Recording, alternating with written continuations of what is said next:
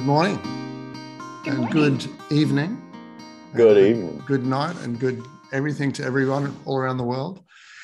Um, I'm I'm thrilled to have another amazing guest today. You've got to In say fact- who we are. Oh, yeah, we're Voices to Dream. Yeah. And this is Suzanne Mann, and I'm Richard Harris. And uh, actually, it's Dr. Richard Anthony Harris. That's my new identity, apparently, according to my publicity publicity person. It's not Richard to use that doctor anymore. thing. Yeah, you got to because there's so many Richard Harrises around. It's not funny. It's Mm. I'm just another Richard Harris. Yeah. So yeah. By the way, did you know surnames weren't invented until the 16th century? Uh, okay. No, and that's I think that's a clue as to how interesting and knowledgeable our guest is going to be today. Yes. Or, or random? Or how about just random? So we have today um, a chap called Chris Colbert, and he is a really interesting guy, and he's in Boston right now, and he's got this podcast called Insert Human, and I was on it a couple of months ago, and it was one of the, I think it was the best podcast by a long way in terms of me enjoying it and me Mhm. getting what I wanted to talk about because because Chris gets into your brain and he gets into the meat of the topic. And he's such a an experienced guy in life in in the way the world is. And I think it's just going to be a, a really interesting guest for us today. And thanks so much Chris for coming and being with us today. It's just lovely to have you. Well, Thanks for setting the bar so high. I couldn't possibly reach it. I don't know That was cruel of you to do, Richard. yeah. I'll try my best. That's that's all I got. I'll try I mean, my best. Chris is Chris has got a fascinating background. I mean, his dad, your dad was like an admiral, ran the European theatre. I mean, what that'd be a, bit Yeah, of a you job, know, job yeah. right now. And then you've been into innovation, like running innovation labs at Harvard. And Mhm. tell us a little bit about Wait, wait, about. wait. You're getting Oh. into you're you're getting into the story first thing. Oh, okay. There's no right or wrong. no, well, there, there. I I like to stick by the rules, Chris. Okay, stick by the rules then. Before we start, we have a we have Oh, something yeah. that we like to do called a check-in. Keep forgetting to check in. Yeah, and How could I forget the check in? I know. Mm. So where we just like everyone to just check in because I guess what we're trying to do is we're trying to maybe get this idea into our listeners' heads as well about the importance of checking in with people. Mhm. And that it's more than just a hi, how are you? It's a how are you checking in at this point in time. So and just to obviously make sure we're all at ease and everything as well. Mm. So I'm going to start with Richard and I'm going to ask Richard how he's checking in so that you get an idea of what we mean. Okay. Okay. Well, I'm checking in exhausted from a very busy week of working up in the tropics, but it was fun as well. Um, full of confidence, no self doubt, ready to go. Fascinated to hear what Chris has got to say. So I'm checking in very, very well. What about you, Suzanne? How are you checking in? Me, I'm checking in. Hopefully, this will all be gone by the time the podcast actually airs. But I'm checking in from having a week of isolation because my family's all had COVID, Oh, and and I did not get it. So, but uh, you know, it's just been a really strange week. Having five Mm. people in a house, all locked in different rooms, walking around, disinfecting everywhere. Um, it's just been really and and there was part of me that thought I could get lots done during the week and I did nothing. I just wanted to sit and do nothing all week. So Mm. I'm checking in a little strangely. Strange or strangely? I, I, maybe I am just I'm strange, but um, I think I'm really. But I'm also checking in in that I'm so looking forward to this conversation because I haven't really had many conversations with people this week. Mm. Fair enough. Everybody's ha- healthy though now. Everybody out of coming out of they are, they are. It was it was very. Um, You're worried about your mum. yeah you? especially at the beginning my my mum had been down with us and so she and she ended up getting it as well. So that was very concerning and emotionally draining. Um, Sure. and even things like my little my little eight year old now he's a bit scared to go back to school because he doesn't want to pass it on to anyone else even though he's past the period. So there's just a lot of emotions that go on with all of that now i think you know and it's we've had so much put into our minds about it over the past few years. But you know we have all been vaccinated now and it's just you know in australia mm. it's everywhere right now. Um, mm. so yeah that's that's how i'm that's how i'm checking in and how about yeah. you chris how are you checking in from boston today um i think the week if the context is a week the week was a a, a journey sort of of um, dealing with a fair amount of um, feeling let down by certain um, people in my work, um, certain uh, professional relationships that um, just didn't didn't pan out the way I thought they would, and just I guess just being frustrated um, for a large chunk of the week about that, um, and then the, the journey part is working through that, and I think we all could do that, right? Like like these moments of darkness ultimately we fight our way to the light. Um, and so the the light the light dawned um, yesterday for me and started realizing sort of rethinking a lot of those moments of frustration and realizing what was maybe going on with the the people or the organization I was talking to or within me and just sort of like you know uh, retrospection is a powerful thing you know mm-hmm. and you sort of like oh i now see what was really going on mm-hmm. either within me or within them and and so and i think that if there's a lesson in there it's along the way not taking the bait fully.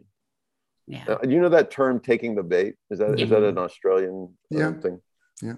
That in the moment when you're feeling that frustration or that anger or that whatever you're feeling assuming it's a dark thing not not acting on it just mm. like taking it and then mm. processing mm. it and giving yourself some time and then again that retrospective capacity is like okay yeah. so you know i end up on saturday today is saturday with clarity so i feel pretty good about moving through um, what was at the well most of the week was a difficult week but yeah. it ends up with a, being a clarifying week so that's mm. good that's good that's good. What a good check in. Yeah. You're even was, good at checking in and taking the bait. That's totally what um, Richard was actually just, it's, you were just, he was describing an incident where we are trying to figure out the wording for what happened. And that's totally what happened. You took the bait. Mm-hmm. Yeah. So that was, that's happened I mean, to a few people this a, week. A, I think, I think we all do it. We, we, we do it at home. We do it at work we do it in, in society and, and i and we all we all know we do it. Mm. and mm. I, I, I think when you do it you, you never benefit. Yeah. You know and so just being mindful of okay these moments are a choice. Do i take the bait or not take the bait? Yeah. And if you can obviously not take the bait and and you know you end up in a better place. Mm. chris how did you become this guy that you are this sort of bastion of it of not i know you don't particularly like the word intelligence or, or, you want it defined. And but but how did you become so intelligent in my definition of intelligence how come you never asked me that? How, where did you where did you come where did you come from? Tell us about yourself. Well i actually don't think i am intelligent and i, I have my sat scores to prove that. Uh, I, I think I, I I had two things going for me uh, early on. One was um, you mentioned my dad, and my, my dad was like a terrible dad. I mean, not not terrible intentionally. He was just absent because, as you mentioned, his last job was the commander in chief of the Allied forces in Southern Europe, which is a four star admiral position, and he was he was fighting, you know, you know, it was all about the free world. I mean, a lot of what's happening with NATO right now, my dad was very intimately involved in driving NATO's strengthening during the mm-hmm. 60s and 70s. Yeah. And so the point of all that is to say, I grew up in a, with a global context. Yeah. Like we weren't sitting around the dining room table talking about sports teams. Mm. We were talking about Cold War. Yeah. We were talking about what was going on in the Middle East. You know, mm. we were mm. talking about serious stuff. Mm. So that was a, a, a, big sort of driver of of how I of of really what I'm doing today. Yeah. And the second piece is, um, kind of related. I grew up in a household that was largely devoid of human intimacy, very structured, very. I mean, imagine you're you know you're you're living in this you know your father's in a uniform with like medals all over you know and, and and i was raised by a nanny. So i had an english nanny and and she was my mother and my father effectively. And just so for most of my young early life i didn't really have much human experience. It was mm. all very mechanistic and very formal. And then as i got into early adulthood i i started realizing that Mm. And then in my 30s, um, I realized how um, broken I was. Mm. Um, in part because I had been raised in this pretty antiseptic environment, kind of humanless environment.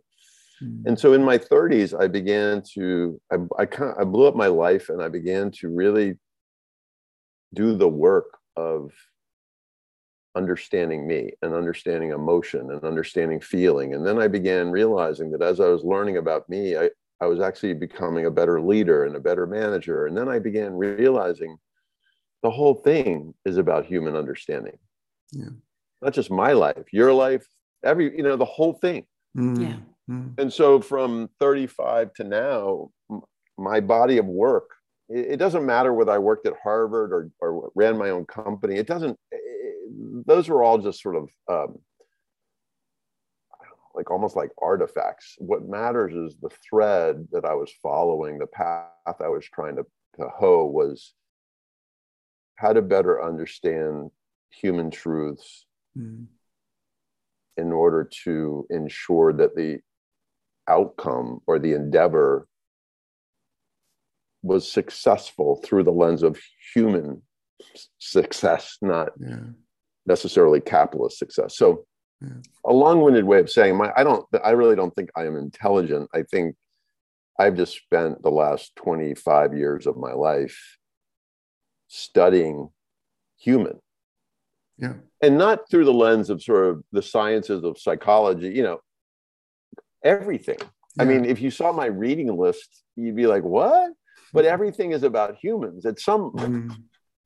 And so I've just been kind of coming at it and and you know insert human is the same thing it's yeah. examining humans through every lens possible yeah. sometimes the lens of me in the case of solo talks sometimes the lens of brilliant people like you richard but it's all pointing to the same question as what does it mean to be human mm. and in understanding ourselves better understanding ourselves how do we apply that to ensure that the endeavor whatever it might be results in greater benefit for more people. Hmm. Yeah. And so that, so what's interesting about that, and I think the reason why people think I'm intelligent is because not that many people do what I just said. No. In fact, I think a lot of people ignore their human. Yeah. And Chris, from age zero to 35, ignored his human.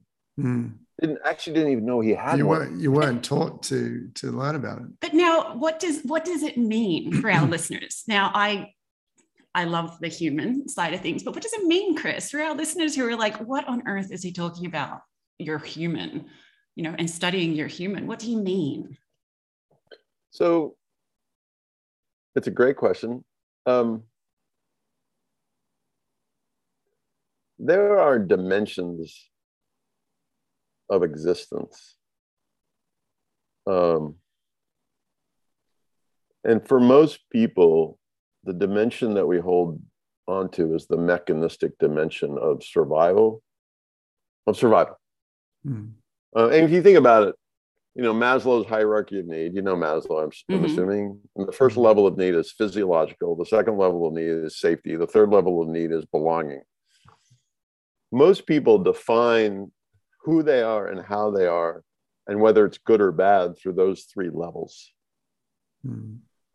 the next two so that's that's that's pretty mechanistic frankly do i have food do i have water do i have walls to protect me from the woolly mammoth and the saber-toothed tiger And then the love and belonging is, am I not alone? Mhm.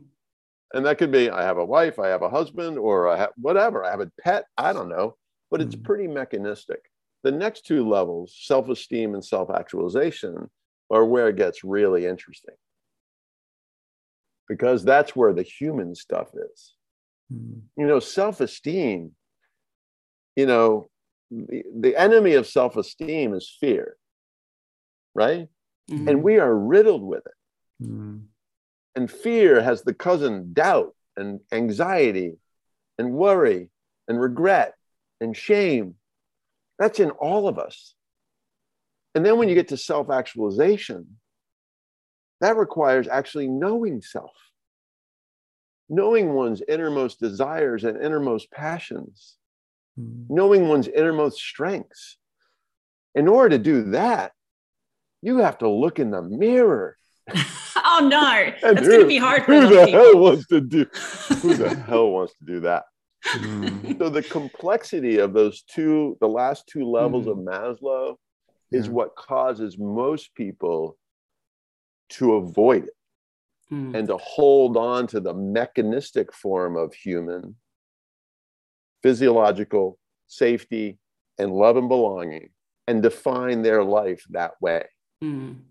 And if you look at me at the age of 35, mechanistically, I was, I was killing it. Yeah. I was a very successful CEO with a very successful company and a lovely house and a lovely car and you know the fa- the whole thing.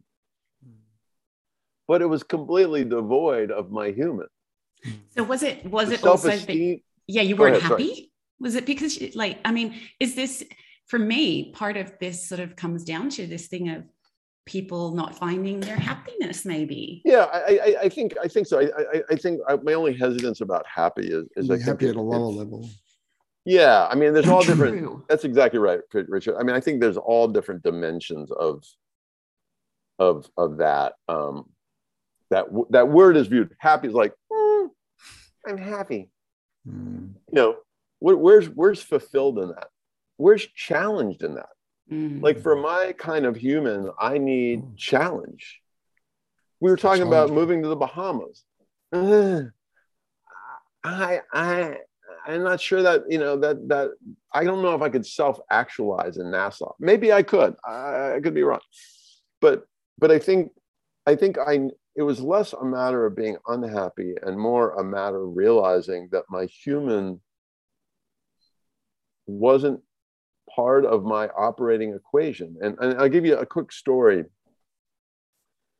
Um, two things happened that that year that I was were gonna, pivotal. I was going to ask if you had a Damascus moment or was it a gradual thing? But yeah. Yeah, well, I, I think it was it was a there was a moment and and two Yeah. things happened um, within the course of like six months. Well, three things. I'll, I'll tell you all three. Number one is I read an article in Fast Company, and there was a reference uh, to a, a quote by Oliver Wendell Holmes, who once said, "Who you are should come before what you do." And I read that, and I, I remember that day as if it was like ten minutes ago. Mm. I thought to myself, I have no idea Mm. who I am. Mm. I'm looking it up, those words in black and white, and I have no idea who I am. Yeah. A couple months later, a friend of mine randomly calls me and says, "Hey, you want to go? You want to go to a psychic with me?" And I'm like, "Uh, not something I would normally do." Sure. So off we go to Alex at the Tremont Tea Room, which is coincidentally like not that far from here. And uh, Alex is this very strange guy. His eyes sort of roll back in his head. He's, he's rather large, and uh, he he keeps asking me uh, these questions that go something like, "So, Chris, how do you feel about X, Y, or Z?" And um, apparently, I kept responding with, "Well, Alex, I think ABC." And Alex, uh, at some point, got angry with me, and he said, "Chris, I don't care what you think. I want to know what you feel." Oh. And I thought to myself, I have no idea. just like I had no idea with the Oliver Wendell Holmes quote, I had no idea what he was talking about. I mean, I, am not exaggerating, guys. Mm. I I am like, I don't know what that means. Mm. And then the final thing that happened was my uh, now ex-wife and I had a Thanksgiving party, you know, the day after Thanksgiving, and we had a hundred people to our house. And I realized the next day that the entire party, all I had done, I had a bottle of red in one hand, a bottle of white in the other, and I just filled glasses all night, pretend, you know, being the host. But really, what I was doing was avoiding emotion, was, was avoiding intimacy. Mm-hmm. Mm-hmm. And um, and so the next day, I I was just that morning when I woke up and realized that I said, enough. This is enough. I, mm-hmm. I so I, I wasn't overtly unhappy to your point, Suzanne. I just knew something wasn't right. Yeah. Um, and so I began doing the work. And in doing the work, I began realizing I'm not alone. You know, like you go into this stuff thinking, oh, I'm the one that's screwed up, or I, and then you start realize you talk to people and you start sharing. Mm. You know, probably my my superpower in all this is my willingness to tell the truth about everything.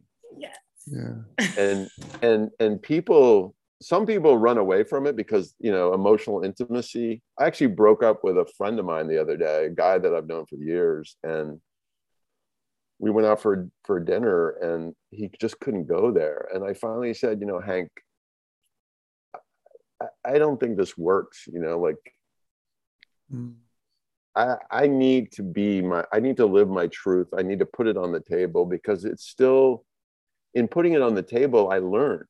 Because mm. that's the other thing. Now nobody has i'll never forget going to see the dalai lama and somebody in the audience asked a question about self-actualization and he, he, he's a really i don't know if you've ever seen him. He's just a mm. wonderful amazing human being. And he just kind of laughed. And he goes i'm not i'm not even close. Yeah. Meaning like this is in this is this is forever.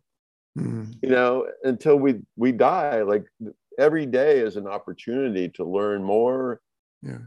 And and and yeah to, to to to learn about all these many facets and all these many complexities of being human um, so what I don't know. what have you found to be the most useful way? You've, you've had that, uh, you, you probably 37 now. So you've had a couple of years, years to, yeah. to think about all of this now. What, what are you kind of, what have you learned as the best way of learning to be human? And, and what, and you've got this amazing podcast where you're talking to interesting people.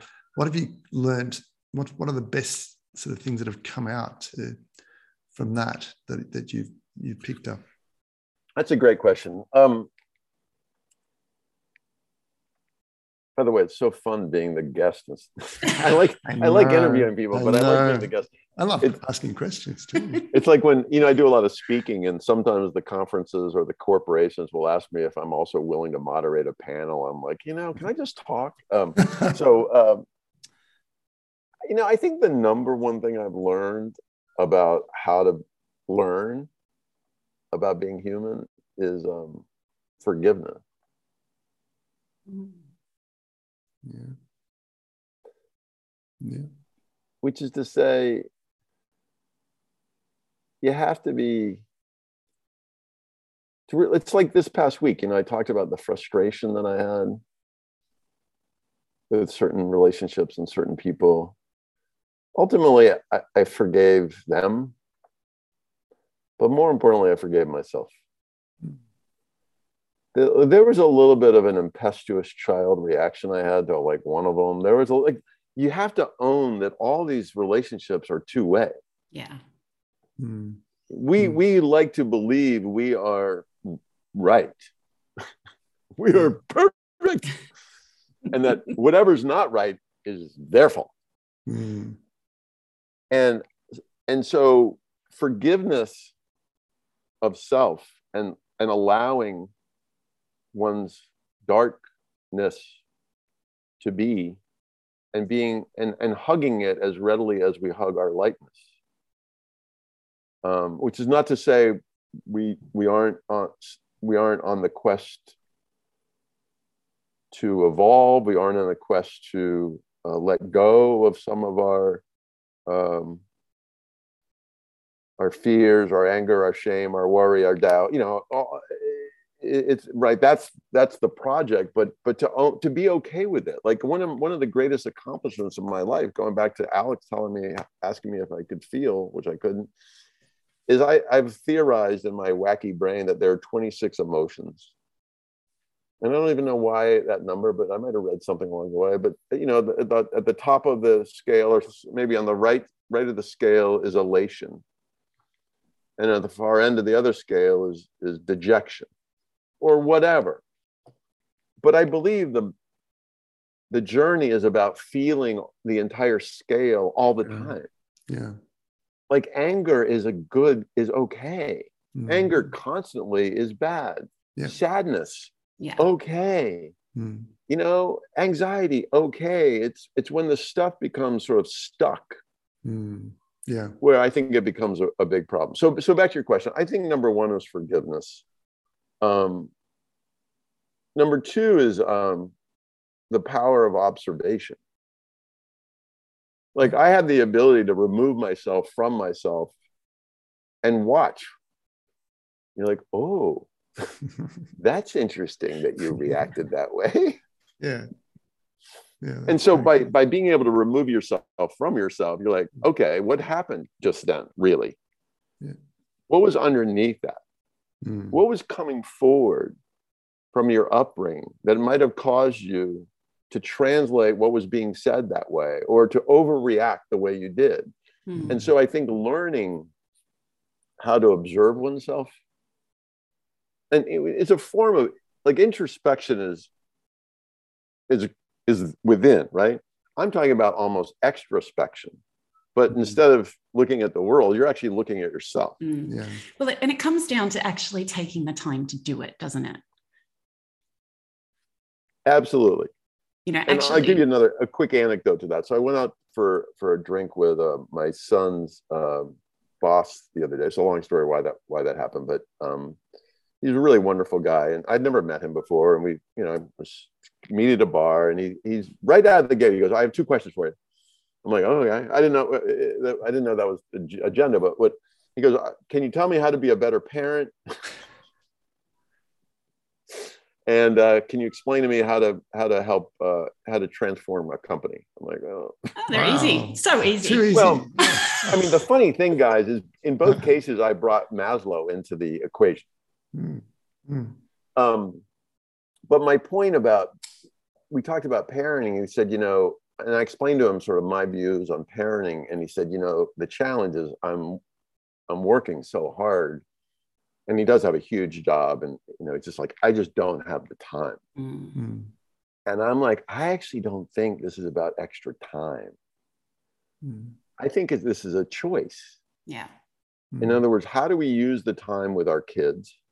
How do we use the time between when we're with our kids when we're not with the kids to think about our kids to think about them through the lens of maslow to think about our intentions for them mm-hmm. and the hmm. same is true for the work that i do you know i go to the gym i'm on the treadmill i'm doing whatever i can think about i can think about the ukraine through the human truth mm-hmm. i can or i can choose to think about sports you know like and it's just it's a choice.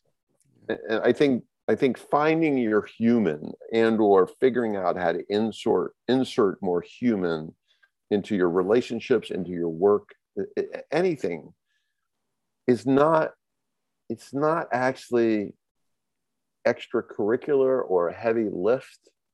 And for me by the way i find it profoundly it makes everything i do profoundly interesting. Mm. It, it, it's it, it's move, it's removing it's moving everything from the mechanistic to the humanistic, and we know humanism is sloppy and complicated, and there's all chock full of all this stuff. That just makes anything we do interesting.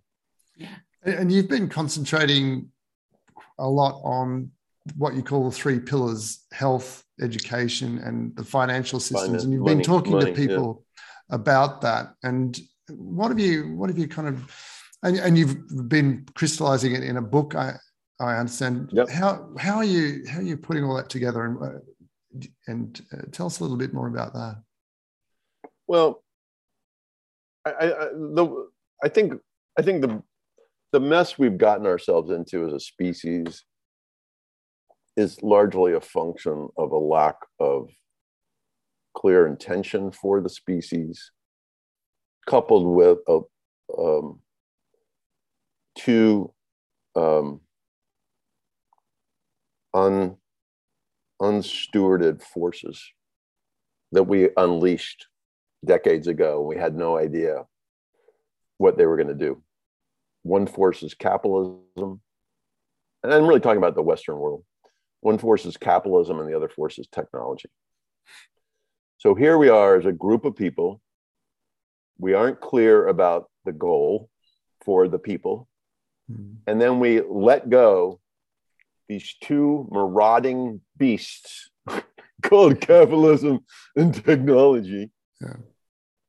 And then because there's quick economic success, like economic growth, we're like, this is great. Mm.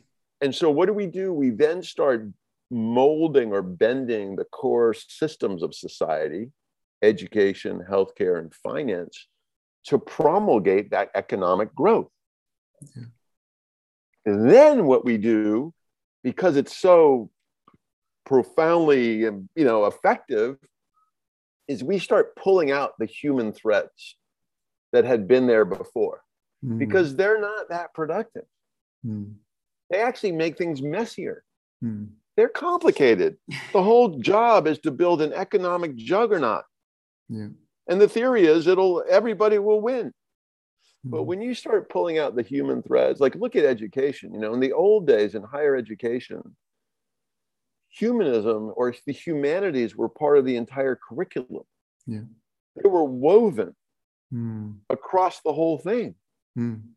But as we got fixated on productivity and cranking out people ready to work, ready to be, you know, titans of industry, we turned the thread into its own bucket and it became an elective. Yeah. yeah. like being human is now on the list of courses you could take. and not many people pick it, do they? not many people pick it because well, they, the whole measure of a life is economic that's right. success. That's right. Not or, human success, no. economic success. We did the exact same thing in healthcare. We've done the exact same thing in, in finance. We just we just sucked the human out of the whole thing. Mm. Mm. And then we allowed the juggernauts or the marauding whatevers to to define the success. Yeah.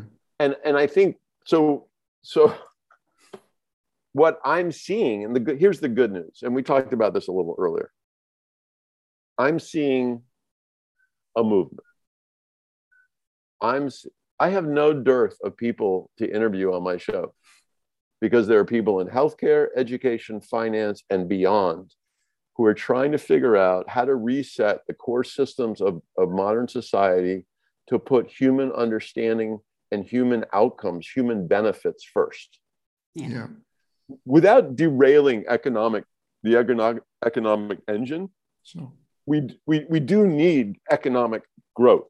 Mm. I'm not challenging GDP as one measure, mm. but I am challenging it as the measure. Yeah. I'm not challenging a person's ability to make money as a measure of their life, but I am going to say at the end, you're not going to look back and count how much money you made. You're going to look yeah. back and say, was that life a life of meaning? Was it a life of consequence? Was it a life of, of true fulfillment?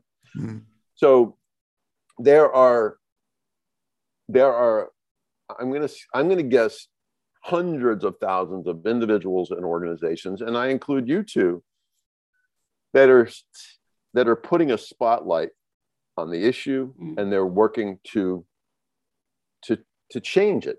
Um, i mean the un is trying you know i mean but but i think yeah the there are lots of organizations. And that's well and and that is that that is exactly what we're trying to do here as well because we're trying to let people know that it's through having these sort of conversations you know and every every voice you know we're voices too but every voice has that potential to make a right. difference in someone else's life right. to make it and in someone else's life can actually then break out to be the systems and the bigger exactly know, the bigger right. world around us so that's that exactly right that's truly and it. that was going to be my third my third thing um, uh, around all this in terms of, of, what I'm learning about learning mm. about being human is you have to find um, your I call it your tribe. You have to find people, and that doesn't mean they're exactly the same place, but they're firstly they're not uncomfortable talking about this stuff, and some people are.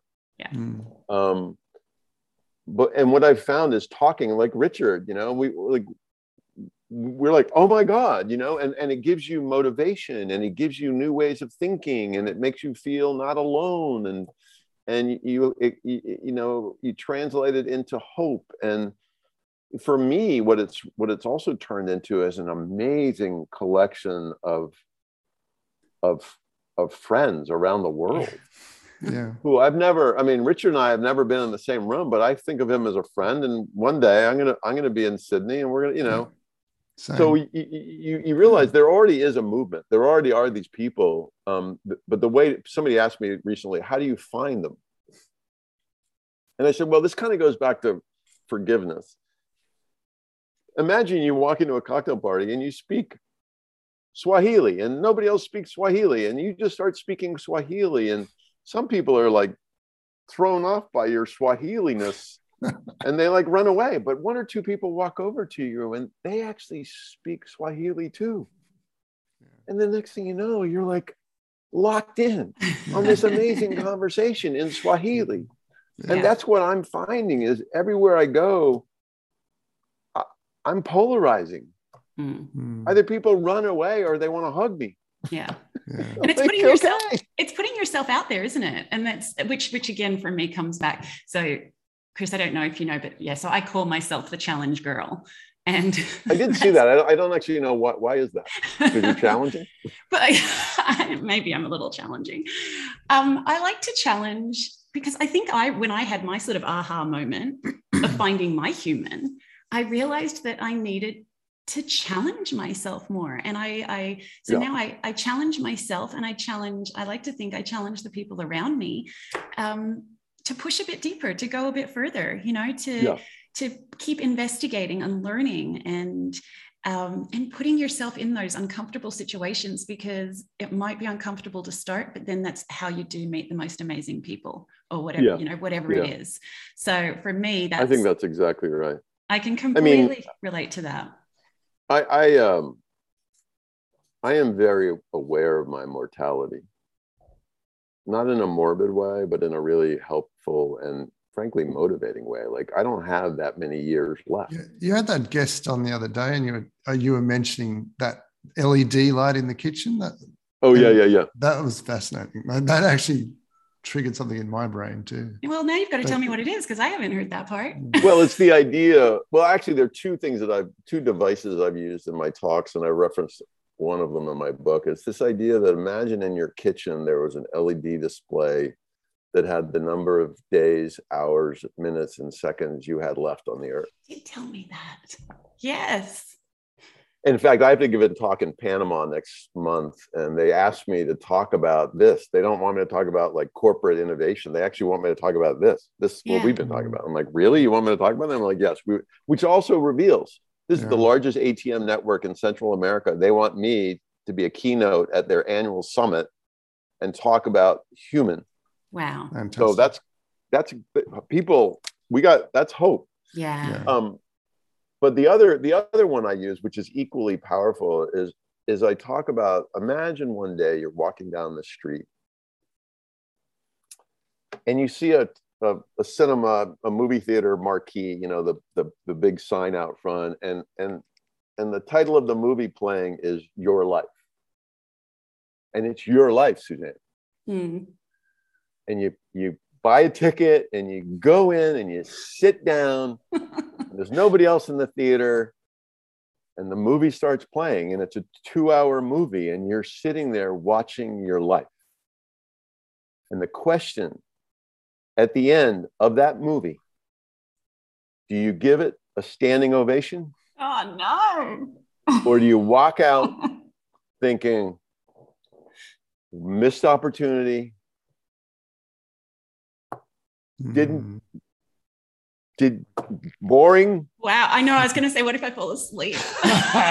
fell asleep. not not much of a movie didn't take risk didn't push envelope didn't didn't engage interesting people didn't didn't try didn't you know like what kind of movie do you want to make Yeah. Yeah. Mm. and Yeah. and it- and- and that's i mean I, that's i think as I like it. powerful as the I led like one because like i want to make a great fucking movie I think you you will for sure. I mean, you are. You are. It's a great movie. well i so- mean i'm more i mean like, if i got taken out today i i, I, I mean you, you said something suzanne I, I would i would go happily knowing two things or three things number one i've taught my children the importance of truth um, number two i have an amazing people in my life including you two and number three i tried Mm. Yeah. That's some, doesn't mean some i good stuff. succeeded Wow.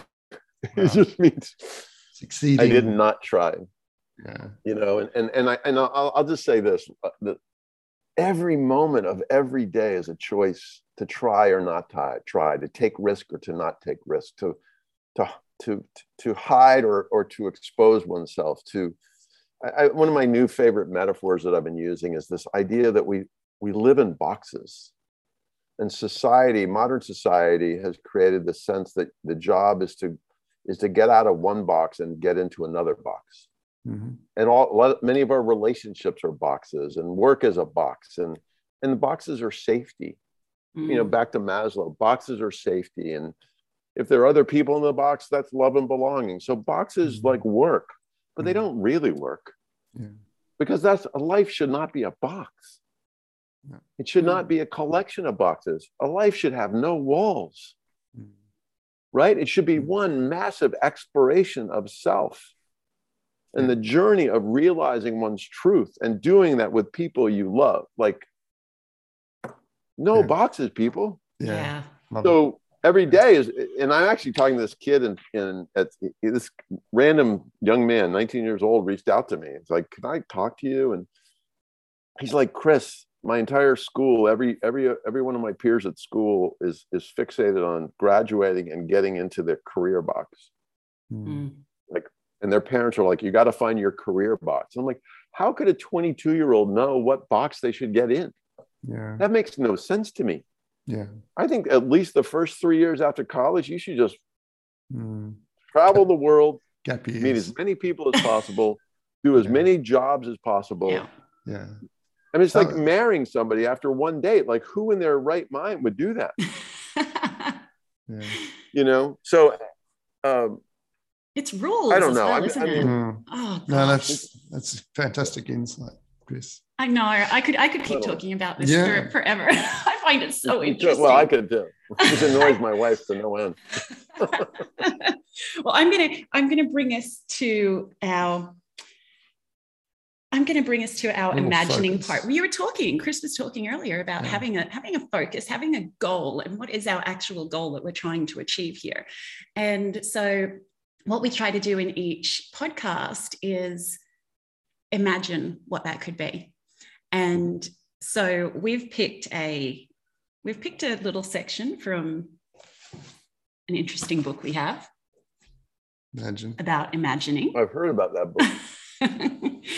and I guess we wanted your and, and we wanted your insight into it because we find it. I mean, I think this is there's so many different things to pick out in this little section, but it's it's a lot about um, democracy and we'll just see what you think. So I'm going to read a little part. This is to put So this into context. Yeah, so it's a uh, this is a professor who's sort of giving a lecture 60 years after Imagine Day, and he's describing what happened, you know, how they developed democracy after Imagine Day. And, and I know I know you're got a fear of technology, but uh, I guess maybe you, in your book you're integrating it to be a useful thing as well. So I don't Yeah. have a, let me be clear. I don't have a fear against technology. I, I, I think the, the issue with technology is not technology. The issue with technology is we unleashed it sure, Mm, with no consideration of, of Yeah. Who manages technology? Yeah. Yeah. Well, which I think this sort of touches on as well. And just to so everyone understands, Imagine Day is the day that the world, everyone in the world becomes compassionate, becomes thoughtful, you know, actually cares about each other. Mm. So this is 60 years after, and he is, this professor is talking about what's happened since then. Yeah. Okay. Mhm. Within a few weeks, the global democracy was taking shape. Almost everybody on the planet had access to the collective wisdom, and people were inventing systems to make the most of both cerebral knowledge and physical skills that people possessed. Obvious needs for education, farming, irrigation, and food distribution were rapidly reformed. The real work was in organizing the best minds to come together to provide leadership on a global scale. The systems were designed to allow both the introvert and the extrovert to contribute equally to the system. Weightings were assigned by both artificial intelligence methods and human and mass human assessments of proposals. People put forward ideas and problems in terms of the organization of territories, traditional lands, and former countries, and were critical where critical needs were and how best to address them. Discussion, forum, discussion forums of every type face to face, academic, social, medical, in online chat discussions, in blogs and tweets, in news reports and journal pieces were gathered, noted, assessed, and collated. With the combination of advanced AI and dedicated human determination and hard work, the very best ideas and policies that people agreed could and should be implemented were quickly implemented. From these practical outcomes and from the analysis of who had the abilities to coordinate, shape, and achieve outcomes, the leaders of the new world emerged. Weightings toward not only academic and technical knowledge were factored into progression, were factored into the progression of the leaders, but also proven compassion and empathy. Mm. That last that last sentence is my favorite. I, I love compassion. Mhm. That's great. so what Who do you wrote that? kidding. As a joke. what do you think? What do you think? Is it is it possible? About Are what? there are, are is it possible? Is this is this the world that we're actually after? Is is a global democracy something that could ever happen? Are people ever Um, going to actually look for leaders for their compassion and empathy as well as their academic and technical knowledge? Um, I believe it is not only possible, I think it is essential and maybe even inevitable. What I wrote in my book, um, the governing systems of the world today here's what's happened there's a collision between the issues we have which are global and the the the, the construct for governments which is national right? And so the existential threats we face are global. They know no borders. They, they don't Yeah. care about borders. Yeah. pandemics mm-hmm. don't care about borders. No. cyber terrorism doesn't care about borders. Negative birth rates doesn't care about Climate none of the existential No. threats. Climate doesn't care about borders. And so the national governments aren't equipped to solve global problems and the global governments are fully emasculated entities i mean look at the world health organization's handling of the global pandemic they don't Mhm. have the power to do anything Mm. Mm.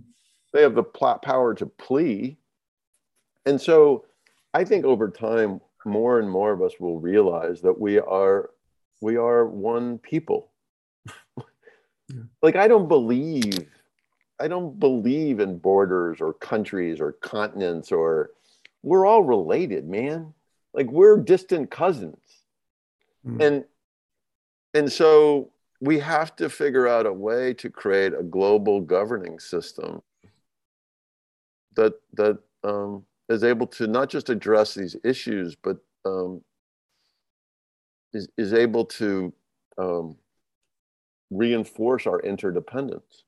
Mm.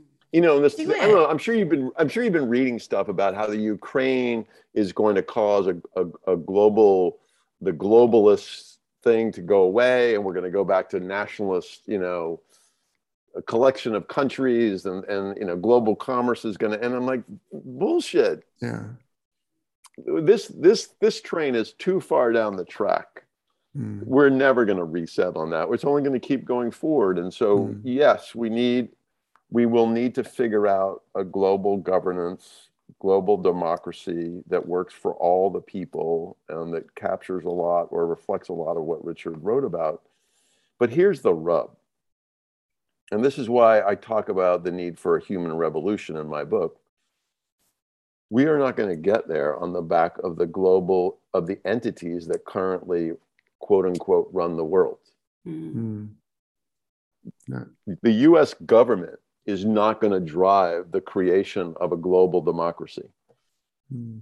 The autocracies around the world are not going to drive the creation of a global democracy. So who's going to do it? How's it going to get done? we have to do it just like you know every revolution since the beginning of revolutions the we was the people Mm. at some point the people said this isn't working yeah. Mm.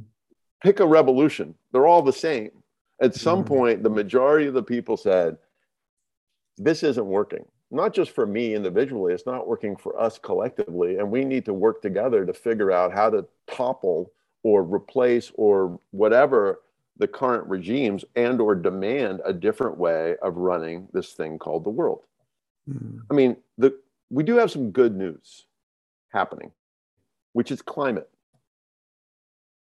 climate is is at our door. And right Mhm. now we're still playing the bullshit games of nationalistic china's not doing shit russia doesn't care india's whatever. Mm. but at Australia's some point at some point it's going to get really real for everybody.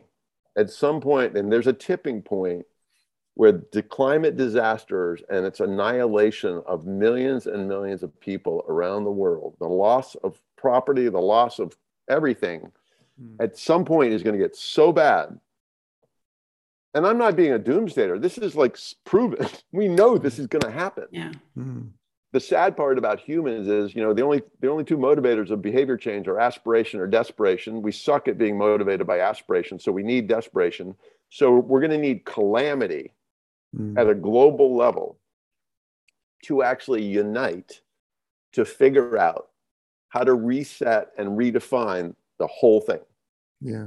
which which i think will need to look a lot like what richard depicted Mm. but we sadly we're going to have to wait for that day now what we can do we the people can start being activists now and start stepping into the role of demanding change Mm. in our communities in our cities in our country in our in our world Yeah. like i mentioned before you know hundreds hundreds of thousands of people organizations and individuals doing the kind of work that you guys are doing we need to be millions Yeah. i read recently that if you want to create a movement you want to create a successful revo- revolution you need at least 10% of the population involved Yeah. so if there's 7.8 billion people on the planet or whatever the number is call it 800 billion or 8 billion rather um, we need 800 million I guess one of the problems is coordinating, even if people have the right sentiment and want to change, how you coordinate that sort of thing. Like, uh, that's a tricky That's- thing because you've got a- the well- structures that are kind of suppressing. In many countries, you can't say it. You can't mention the word war in Russia, or you, Right. can, you know, in China, you know, there's no Yeah. freedom of speech. yeah and I, you know i, I- would be uh, presumptuous to imply that i have any any real answers um, I, the, I will say the work i'm doing with the book and this idea of a human revolution is going to culminate in creating an organization called the human revolution i bought the url so i'm like halfway there um, so we uh, get to but the- join. we get to but the join the human revolution. the idea of it is kind of two levels at least of function. One is aggregation of of of effort. So you can go on the site and find all the different organizations and individuals working on different aspects of the problem whether the problem is intention setting how do we define human progress? The problem is redefining systems, education, healthcare, finance, or other systems, or the problem is individual behavior. Because all three levels are, you got to do all three. You can't yes. do any of them. They all they'll, so one is aggregation of all that effort, because there are literally hundreds of thousands of entities, including you guys, that the world needs to be able to see like, oh, there already is a movement. Mm-hmm. And then underneath that is the ability to connect people to other people, person to person, who are working at some level on some aspect of this thing that they want to learn from, relate to, share with. Mm-hmm. So it's literally like a, it's like social media for the because mm-hmm. And it can be one of the things I think Suzanne said that I want to, I just want to reinforce. Every little bit helps including you working on you. Hmm. Yeah. You finding your human will ultimately help the movement. The mm. more people who speak Swahili, the better our chance. Yeah. yeah. So it doesn't have to be some massive undertaking. It doesn't have to be global. Mm. It, can be within the confines of your home. Yeah. Mm. But, Which is, but so go ahead well i was going to say which is which is what we we try to come back to in this as well because we want to talk about these systems issues but then we do we want to leave everyone with something that they can do today that's going to help them you know what that that's going to help them move forward so one of my uh, maybe there's a good way to wrap up on, um, for me anyway one of my statements or beliefs um, is this that behavior is the root of all actions, all decisions, and all consequences. Right. Can you say that again? You got to say that again. Behavior. Mm-hmm. Human behavior is the root of all actions, all decisions, and all consequence. Mm-hmm. And this gets to this human understanding thing. Our behaviors are what creates consequence. We behave one way, we create this consequence. We yes. behave another way, we create this consequence. We behave. A behavior is deciding to act. A behavior is deciding to be introspective, to be mm-hmm. introspective. Like all everything we've been talking about in terms of our choices are ultimately behaviors. Yeah. And so if we can motivate, and I've said to people, if we can't motivate behavior change at an individual level, game over. Yeah. Mm. Systems change, uh, policies alone will not solve climate. Yeah. Unless they're so refined in terms of carrots and sticks that if you don't do X, you'll be terminated. You know, unless it gets to that level. But I, I, I don't think that'll work. So, so we have a choice as a species to to begin to change our behaviors to get closer to our human mm. and to band together to demand the world gets closer not just to humans but to all life. You know like we haven't even talked about other species and what we're doing to them but again my point is it all begins with us. Like we can sit here and wait for the government to solve the problem. I don't think it ain't happening. No i mean yeah mm. chris fantastic. I love talking fun. to you. I love talking to you. You're an amazing guy. I have to say, I, I, well, I have to say as well, which, and I know well, we're going to ask you where to find out information about you and that as well. But I got onto your website mm-hmm. and started reading some of your blogs. And I've actually I've, I've, printed heaps of them out here, and you can oh see I've God. even I've even been highlighting them because which I one is that first so, one? What's that first one you're looking the at? The virus of fear. Oh yeah, yeah. They were some of my favorite. The virus of fear, lead us. Where have all the grown-ups gone? And how is your oh, integrity yeah. doing? These are these were some of my favorite ones. But you know what I love, and what I wanted to point out to our listeners in that as well is that the way you write, I can hear you saying it to me. You know, I can hear I can hear you you just talking to me about this, mm-hmm. and I find it it's it's really easy to read. It's not like as if you know you're i guess this is the thing. I just i feel like sometimes people think you know when they're trying to find their human that it is all of this like really intellectual mm-hmm. you know big words and stuff but it's not. It just comes down to just it's it's simple. It's it's like it's the simplest thing we can do but we all find it so difficult. And that's what I sort of found in your blogs as well. That I just, yeah, I, I would recommend to, I'd recommend to all of our listeners. Thank you for, well, thank you for reading it. Yeah. Um, I would say that I get that feedback a lot on my writing and my speaking. Um, and, but I think that is that is the point right? Yeah it's it's human. You're being human. we're just we're just being human. We're just talking to each other and we don't need to we don't need to layer into it fancy language or sophisticated stuff. Mm. um, we just need to we just need to communicate. Yeah. Um, and i think again back back to like how to do this finding other people that want to speak the same language want to want to converse about it is really really key. Yeah. Um, I love deep conversations. I've, I've actually decided in my in, in life, I, I quite often with my friends now say that I well, it's sort of like how you said you sort of moved away from one of your friends. I, I I only I only want to have deep conversations, you know, or or yeah, not, but but have conversations with meaning. Um, for me in life now, yeah. I've reached I mean, that well, point. Know, one quick thought there, just sort of consistent with what we've been talking about for the for the audience. Um, think of yourself as a curator. Your life is a curatorial opportunity. Curating, you know, you know what that word means. Yeah. Curating, right? Mm-hmm. So, how are you curating the people around you, the work you're doing, the the, the play you're having, the in your case with your kids, the experience?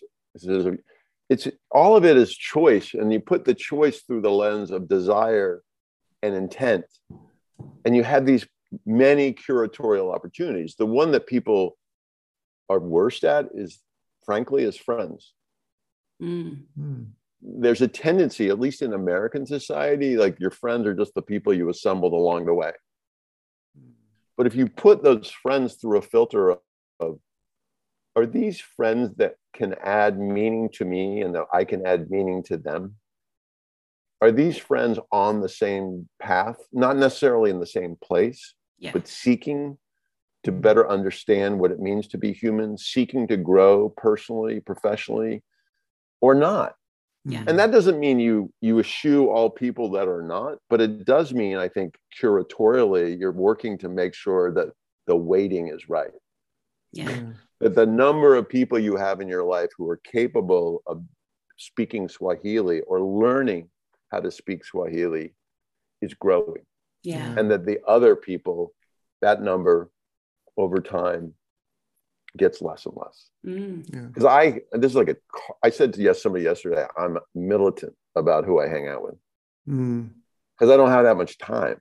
Mm. That clock so is that a, clock's going down, isn't it? The clock's going down. So if I'm spending a lot of time in non meaningful mm. relationships where the other person isn't interested in Swahili, mm. the opportunity cost of that is huge. Yeah. Yeah. yeah. You know. Um, so anyway, I, I need to stop talking. no, that's why we're so grateful for the time that you've given to us. Yeah, thanks so much. And how how can we find out about you, Chris? Uh, we can just call me.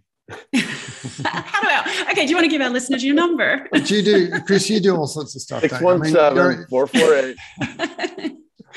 You do. Um, you write. You speak. You you you you've spoken in in, in many huge forums, yeah. haven't you? Yeah. And I, yeah, I can just imagine you as a keynote speaker anywhere would be just amazing. But um, yeah. what do you love to do? I mean, the podcast is fun. I mean, so we've got insert How, And you've got your website, chriscolbert.com. Yeah, yeah. Well, well let me ask the answer org, the isn't functional question. chriscolbert.org? No, chriscolbert.com. So com, chriscolbert.com is my website. And that has, as my daughter once said to me, Dad, you have a lot of content.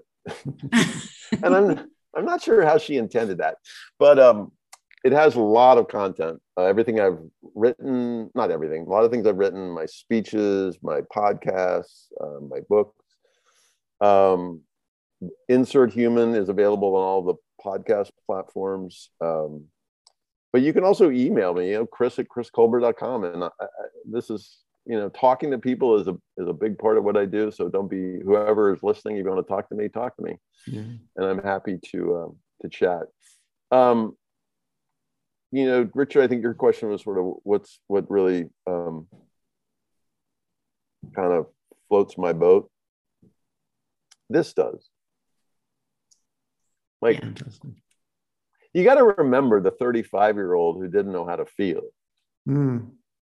You've come a little way. So every day that I feel, and every day that I realize I have these relationships that allow me to evolve my capacity to feel and to understand self and others, every is a bonus day. Yeah. I- and that doesn't mean that I, have, I don't have shitty days. And of course, I have shitty days, but generally speaking, Mm. what excites me is this. Yeah. You know, and, and whether I'm standing on a stage or doing this, or it's all the same thing. You know, it's just it's Mm. um, and this idea that this this Your Panama style. you know ATM company wants me to talk about this is wild. So Yeah. cool. I love it. Your the the delight uh, of your style with your podcast and the way you you ask questions and interact. It's you can tell how much you you're just enjoying it. It's just it's fantastic to watch and to listen to. Well, it's funny that you say that because I, I interviewed somebody recently and they're like, "That was so fun. That was amazing. Mm. How are you? How, how are you able to do that?" And I'm like, "That's a weird." Uh, uh, and I said, "You know, I think it's because I genuinely Enjoy. care. Yeah. Mm. Yeah.